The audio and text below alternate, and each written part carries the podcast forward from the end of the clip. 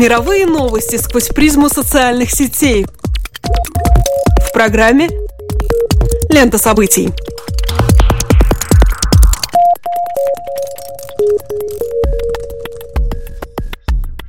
Добрый день, дорогие друзья. Ваши приемники настроены на волну Латвийского радио 4.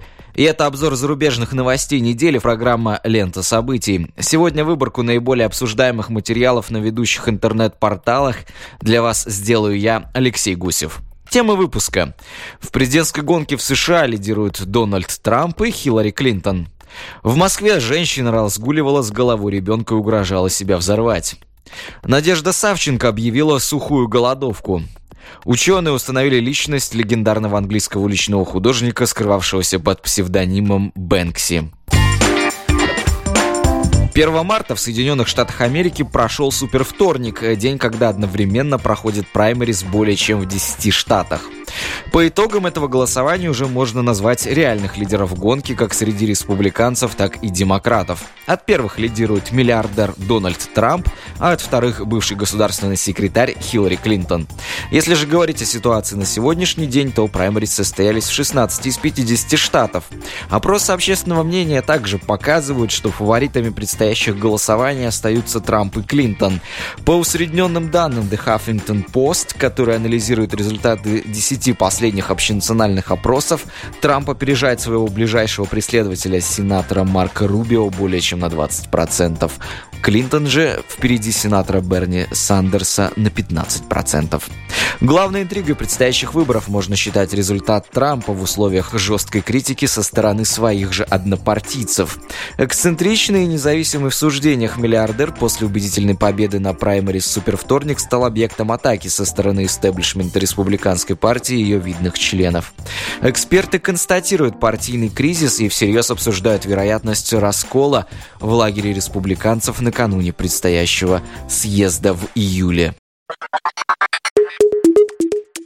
В этот понедельник гражданка Узбекистана Гюльчехра Бобокулова была задержана в Москве возле станции метро «Октябрьское поле», куда она пришла с головой ребенка в руках.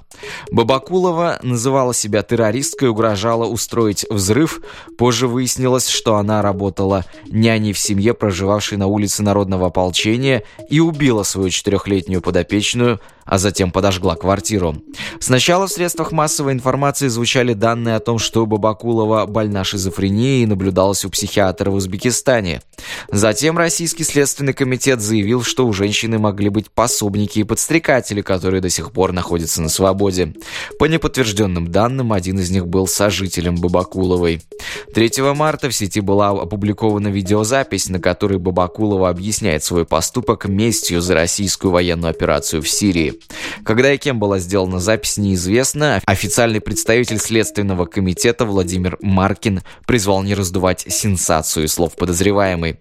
По данным информационного портала РБК, к расследованию дела Бобокуловой подключилась также Федеральная служба безопасности России, которая считает, что ее действия следует квалифицировать по статье «теракт». В пятницу Гюльчехре Бобокуловой предъявили обвинение в убийстве малолетнего. Обвиняемой назначена комплексная стационарная нарколого-психиатрическая экспертиза, в ходе которой будет установлено ее психическое состояние. Чрезвычайное происшествие возле метро «Октябрьское поле» стало самой обсуждаемой новостью в русскоязычном интернете, но странным образом было проигнорировано основными федеральными каналами в стране. То, что крупные телеканалы умолчали о чрезвычайном происшествии, констатировал портал РБК. Это относится к выпускам новостей на таких каналах, как «Первый», «Россия», «НТВ» и «РЕН-ТВ», пишет издание. Среди основных сюжетов, о которых рассказывали телеканалы в итоговых выпусках новостей, были панихида по погибшим в шахте в Аркуте, столкновение полиции с беженцами в Европе и церемония вручения премии «Оскар». Двое сотрудников разных федеральных каналов рассказали порталу, что крупнейшим вещателям поступила рекомендация не показывать в эфире сюжеты про убийство ребенка. Из объяснения обоих собеседников сайта следует, что представители властей опасались привлекать внимание к национальному вопросу. В Кремле это опровергают, цитирую: «Это не так, это сами каналы не стали показывать сумасшедших, но мы их поддерживаем», заявил пресс-секретарь президента Дмитрий Песков.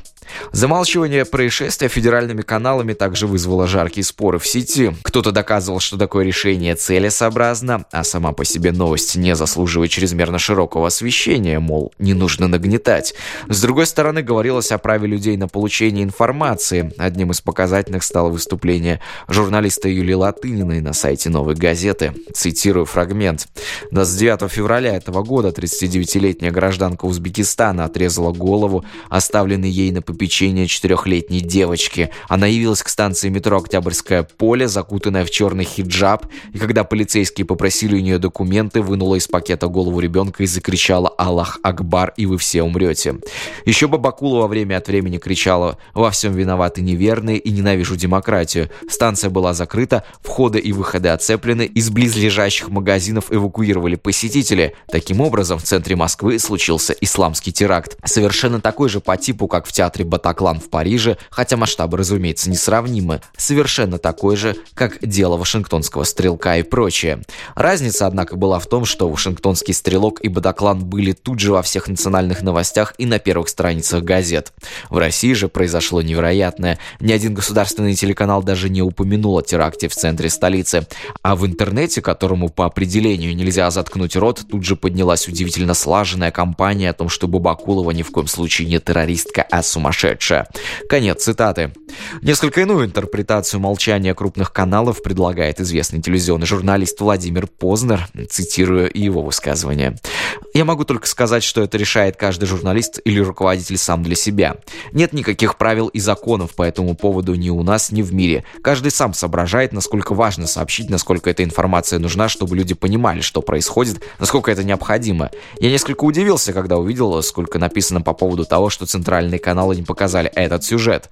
Я сразу вспомнил, когда террористы своими самолетами врезались в башни в Нью-Йорке, и главные американские каналы не стали показывать, как люди выбрасывались из окон. Это примерно так же. Показывать для чего? Какой смысл? Зачем? Какая идея? Каждый сам решает, важно это или нет. Я лично бы не показывал. Но это не означает, что все должны поступать так, как я». Конец цитаты. На это высказывание, в свою очередь, отреагировал оппозиционер Алексей Навальный. Цитирую. «Я, если честно, просто недоумеваю, глядя на то, как на полном серьезе некоторые ведут спор о том, имеет ли право Первый канал, ВГТРК и прочие не говорить ни слова о ситуации с убийством ребенка в Москве. Если бы такие чудовищные обстоятельства пришлись на происшествие в Европе, отрезанная голова, мигрант-убийца, крики «Аллах Акбар», угрозы взорвать всех вокруг, заявление «Мне Аллах велел ее убить, ни перед кем извиняться не собираюсь», то нас бы ждали недели и месяцы детального обсасывания этого в ежедневных ток-шоу на тему упадка и деградации Запада с политологами и иностранными экспертами. Однако голову отрезают в Москве, и моментально выскакивает милейший Владимир Познер, сообщающий нам, что даже и в Америке такого не показывают, а во время теракта 11 сентября все телеканалы решили не транслировать кадры с людьми, выпрыгивающими из окон. Мы не требуем показывать отрезанную голову или другие шокирующие кадры. Мы требуем от государственных СМИ выполнять свою общественную функцию и рассказывать о происшествии, имевшем такой резонанс, что любая новость о нем держалась в топах просмотров. Скрывается сам факт, и дело не в формате его подачи. Это цензура. Цензура запрещена законом и Конституцией. Чиновники, рекомендовавшие не показывать сюжеты, преступники должны быть привлечены к уголовной ответственности. Конец цитаты.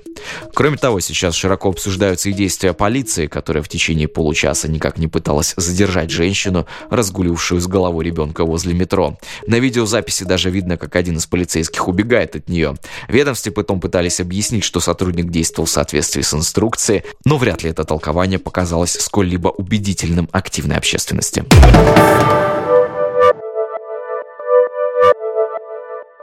Украинская военнослужащая Надежда Савченко, обвиняемая в причастности к убийству сотрудников ВГТРК в Донбассе, объявила сухую голодовку.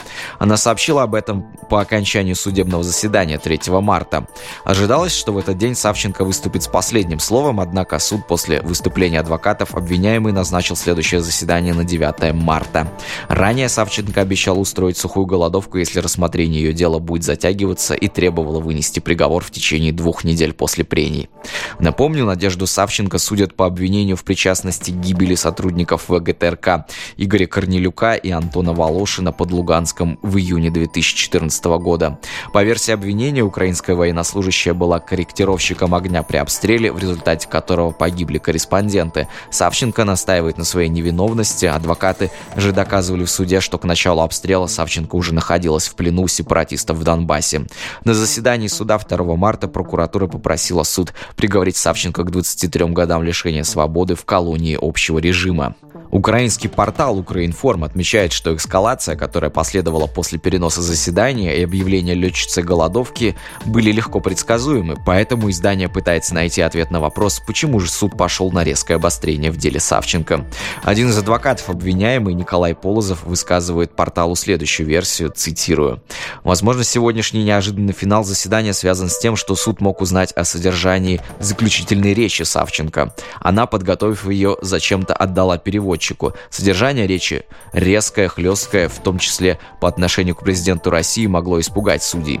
Весьма вероятно, что суд побоялся соглашения такой речи при таком внимании прессы и дипломатов, ведь народу было битком. Рассматриваем ситуацию дальше.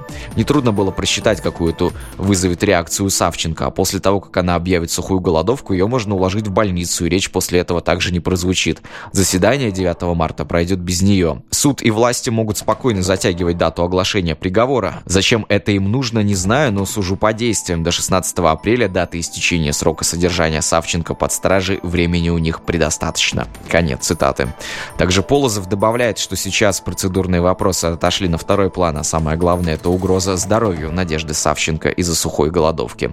Кроме того, сестра опубликовала фрагмент заключительной речи Савченко в Фейсбуке. Его перепечатали множество порталов. Позволю себе привести оттуда небольшую выдержку. Цитирую. «Я не признаю ни вины, ни приговора, ни российского суда. В случае обвинительного приговора апелляции не будет. Я хочу, чтобы весь демократический цивилизованный мир понял, что Россия – это страна третьего мира с тоталитарным режимом и диктатором Самодуром, в которой плюют на права человека и международное право. Абсурдной является ситуация, когда те, кто похищает людей, подвергают их пыткам, а потом еще делают вид, что имеют право их судить. О каком справедливом суде здесь может идти речь? В России нет суда и следствия. Здесь есть фарс кукольных марионеток Кремля, и я считаю абсолютно лишним тратить время своей жизни на то, чтобы брать в нем участие, поэтому апелляции не будет». Конец цитаты. Также в своей непрозвучавшей речи Савченко обещает продолжить голодовку, пока ее не обменяют в Украину, на что она возлагает определенные надежды. На данный момент мы располагаем сообщением одного из адвокатов Савченко Марка Фейгина, который говорит, что она уже в течение суток не пьет воду. Защитники пытались отговорить ее от столь радикальной формы протеста, но она отказалась. Также известно об отказе Савченко использовать помощь российских врачей.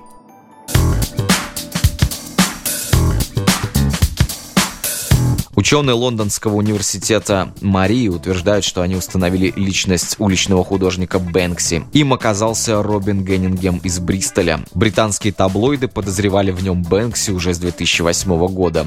Чтобы установить личность художника, ученые Лондонского университета пользовались полицейскими методами, в частности географическим профилированием, сложным статистическим анализом, который применяется в криминологии для поимки преступников. В основе метода лежит предположение о том, что злоумышленники совершают правонарушения недалеко от места жительства, поэтому анализ географии преступлений позволяет определить адрес подозреваемого или хотя бы выявить несколько возможных адресов.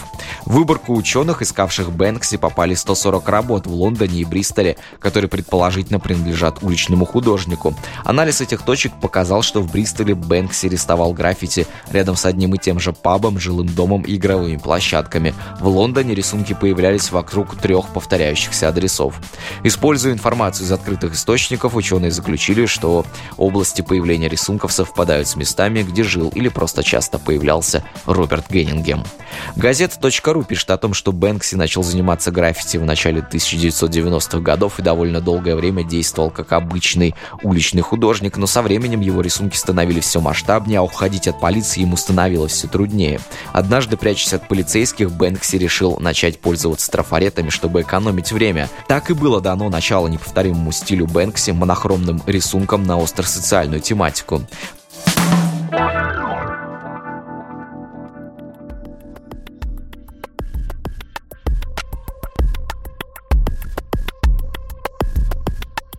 Подписывайтесь на обновления программы «Лента событий» в Фейсбуке. Также следите за нами на сайте lr4.lv. И не забывайте проверять подкасты Apple. Сегодняшнюю программу для вас подготовил и провел я, Алексей Гусев. На следующей неделе ждите встречи с Романом Шмелевым. Всего доброго и удачи!